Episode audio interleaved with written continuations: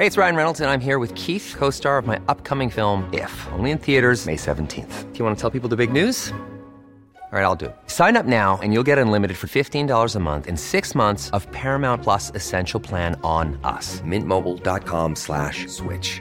Upfront payment of $45 equivalent to $15 per month. Unlimited over 40 gigabytes per month. Face lower speeds. Videos at 480p. Active Mint customers by 531.24 get six months of Paramount Plus Essential Plan. Auto renews after six months. Offer ends May 31st, 2024. Separate Paramount Plus registration required. Terms and conditions apply if rated PG.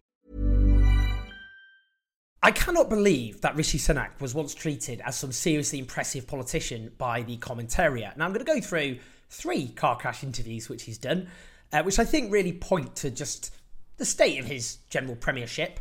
Um, and with it, the state of the country, unfortunately. Uh, the Conservatives have assembled here in Manchester for their annual conference. I'm here because every year we record a video where I go around running after delegates and politicians. Uh, that'll be out on Wednesday. I think you're going to enjoy this one. Now, the Tories are months away from what remains an almost inevitable electoral battering. An election will take place probably in May or November 2024. Now, the Chancellor of the Exchequer, Jeremy Hunt, was heard secretly telling Tory activists that Sunak will call an election once inflation falls below 3%. That's not something that's in his hands. I know he's trying to take credit for inflation um, eventually coming down, even though that's been stickier here than in many other countries. Inflation is coming down everywhere, as for example, the international pri- uh, energy price uh, spike subsides and the impact of supply chain disruptions uh, diminishes. But wh- whenever that election is, next spring, next winter, it's fair to say we are on the last lap. So it's worth looking at Sunak's latest media outings just to see how he's faring in the run up uh, to that little electoral extravaganza. First up, there's a matter of HS2 and the proposed cancellation of his northern leg, which he doesn't have the guts to announce explicitly uh, because his conference is in Manchester. So what he's obviously doing is dragging it out uh, because he knows it'll go down like a cup of sick up here. Um, now, cards on the table. I'm very pro HS2. The fact we lack the high speed rail of other supposedly developed nations is ridiculous. Um, and having a high speed rail system which stops at Birmingham would represent a massive calculated up yours to the north, which, to be fair, is a long, well trodden tradition of British conservatism. Now, Sunak is toying very clearly with cancelling it. So let's hear him being grilled by a local radio presenter in Manchester who, as ever, often do a better job than their national counterparts. We're straight talking people in the north. It's a yes or a no. Are you scrapping the HS2 line between Birmingham and Manchester?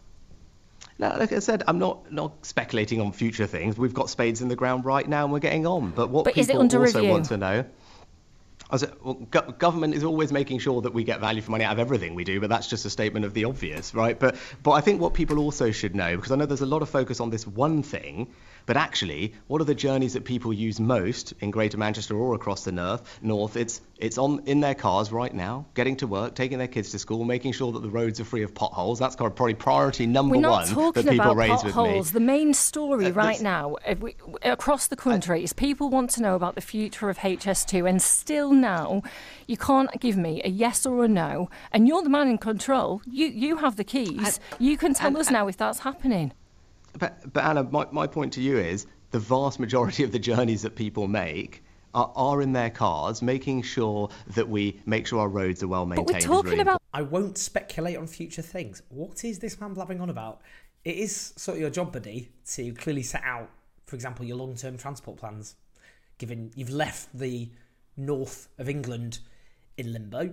But it is clear that actually what Sunak is doing on the question of transport is trying to lean into a new culture war. Um, and that's this so called war on the motorist. I'm going to explain why this is complete and utter nonsense, and again underlines what a contemptible, dishonest politician this man is. Now, let's listen to him in this interview. So, do you agree with Penny Mordaunt that Wales's 20 miles an hour policy is insane?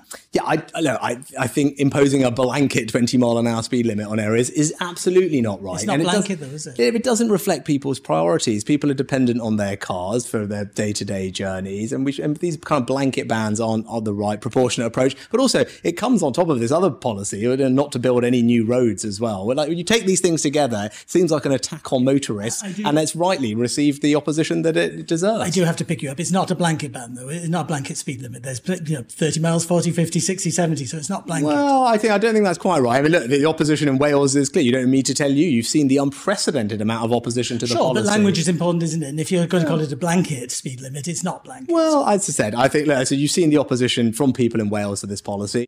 It isn't a blanket 20 miles an hour limit. It's a lie. The guy's a liar. Keeps lying. Keeps doing televised um, performances, which are lies. When he goes on about meat taxes being scrapped, that was a lie. Uh, I mean, when he talks uh, compulsory car sharing being scrapped, that was a lie. When he's saying there's a blanket 20 miles an hour limit in Wales, this is a lie. It affects only 30 mile per hour roads, and even in those cases, there are many exceptions. Wow. Nice. Yeah. What you're hearing are the sounds of people everywhere putting on Bombas socks, underwear, and t-shirts made from absurdly soft materials that feel like plush clouds. Yeah, that plush. And the best part? For every item you purchase, Bombas donates another to someone facing homelessness. Bombas. Big comfort for everyone. Go to bombas.com slash ACAST and use code ACAST for 20% off your first purchase. That's bombas.com slash ACAST. Code ACAST.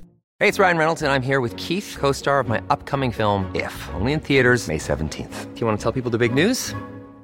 All right, I'll do it. Sign up now and you'll get unlimited for $15 a month in six months of Paramount Plus Essential Plan on us. Mintmobile.com slash switch. Upfront payment of $45 equivalent to $15 per month. Unlimited over 40 gigabytes per month. Face lower speeds. Videos at 480p. Active Mint customers by 531.24 get six months of Paramount Plus Essential Plan. Auto renews after six months. Offer ends May 31st, 2024. Separate Paramount Plus registration required. Terms and conditions apply if rated PG. Now, a person hit by a car traveling at 30 miles an hour is five times more likely to die than a person hit by a car traveling at 20 miles an hour. And we're not even discussing the life changing injuries that can result from non fatal collisions, too. Now, the idea there's a war on motorists is just nonsense. Uh, a BBC graph of transport costs between 1997 and 2015, for example, shows the cost of bus, coach, and rail steadily, massively increasing, to be honest. But in that time, motorist costs either flatlining for long periods of time and increasing much less. Overall, the cost of being a motorist has increased much, much more slowly than those other modes of transport. As Financial Times research found, um, British cities are more poorly served by public transport than those of, me- of any other wealthy Western nation, including the United States of America. Now, the Conservatives' privatisation of the buses in the 1980s led to the decimation of our bus services. Since then, bus trips in major cities outside of London collapsed from 2 billion um, a year to a billion a year. Now, Tories think they're being oh so clever and dismissed by you know dismissing their opponents as sneering metropolitan elitists by saying well actually outside of london people rely far far more on cars than they do in the capital. Why is that then? Because london actually has an extensive relatively well resourced and regulated transport system including specifically a regulated bus network so people aren't forced to use cars outside of London, because of the failure to invest in public transport, it's gone in the opposite direction. What we really are talking about here is a war on public transport, not motorists. That's what we should be talking about. And obviously, a lot of people, given the option, would use other modes of transport, but they are left with no choice but to use cars. Now, also, a war on pedestrians. If we're talking about, for example, this 20 mile um, an hour versus 30 miles an hour um, speed limit. I mean, what Sunak here is doing is just very, very ca- casually dismissing the menace to people's lives represented by cars travelling at high speed. Now, um, in these residential areas. But apart from the content, can we also talk about his delivery? He's coming across as such an arrogant, obnoxious, just generally extremely unlikable man, I would say.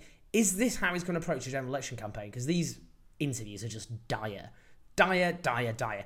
Let's come on to his uh, latest interview with Laura Kuenssberg. Now, whatever I think about her journalistic approach, for another time I feel, uh, he just talks over her. I mean, just listen to this content. I'm a conservative. Of course, I want to cut taxes. The best tax cut that I can deliver for the British people right now is to halve inflation. Well, that was why it was the first isn't of my tax, it's a priorities. feature in the ah, no, but I want to Laura, ask you actually, about I- Michael if I Gove's could comments please, this no, 'cause I think actually no, I if want I could, ask you- Michael please, Gove 'cause is- it's really important. 'cause You just Okay, said something that I completely disagree with.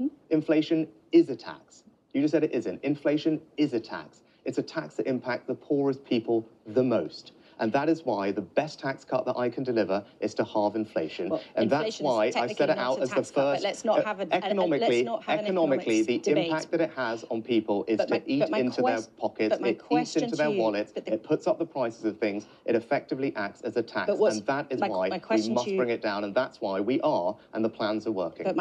Inflation isn't actually a tax, is it, Prime Minister? I mean, it isn't actually literally a tax. It's not. I mean, what's it raising revenue for? Where's the Where's the inflation revenue going? That that's that's what tax would actually be in practical terms.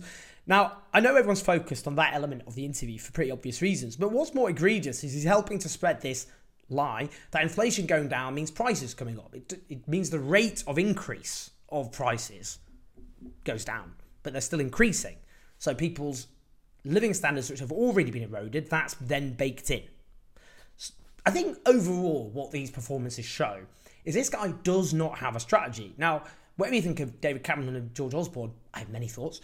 They did have a strategy. They were political strategists. They had an overarching narrative. They, you know, they were thinking ahead.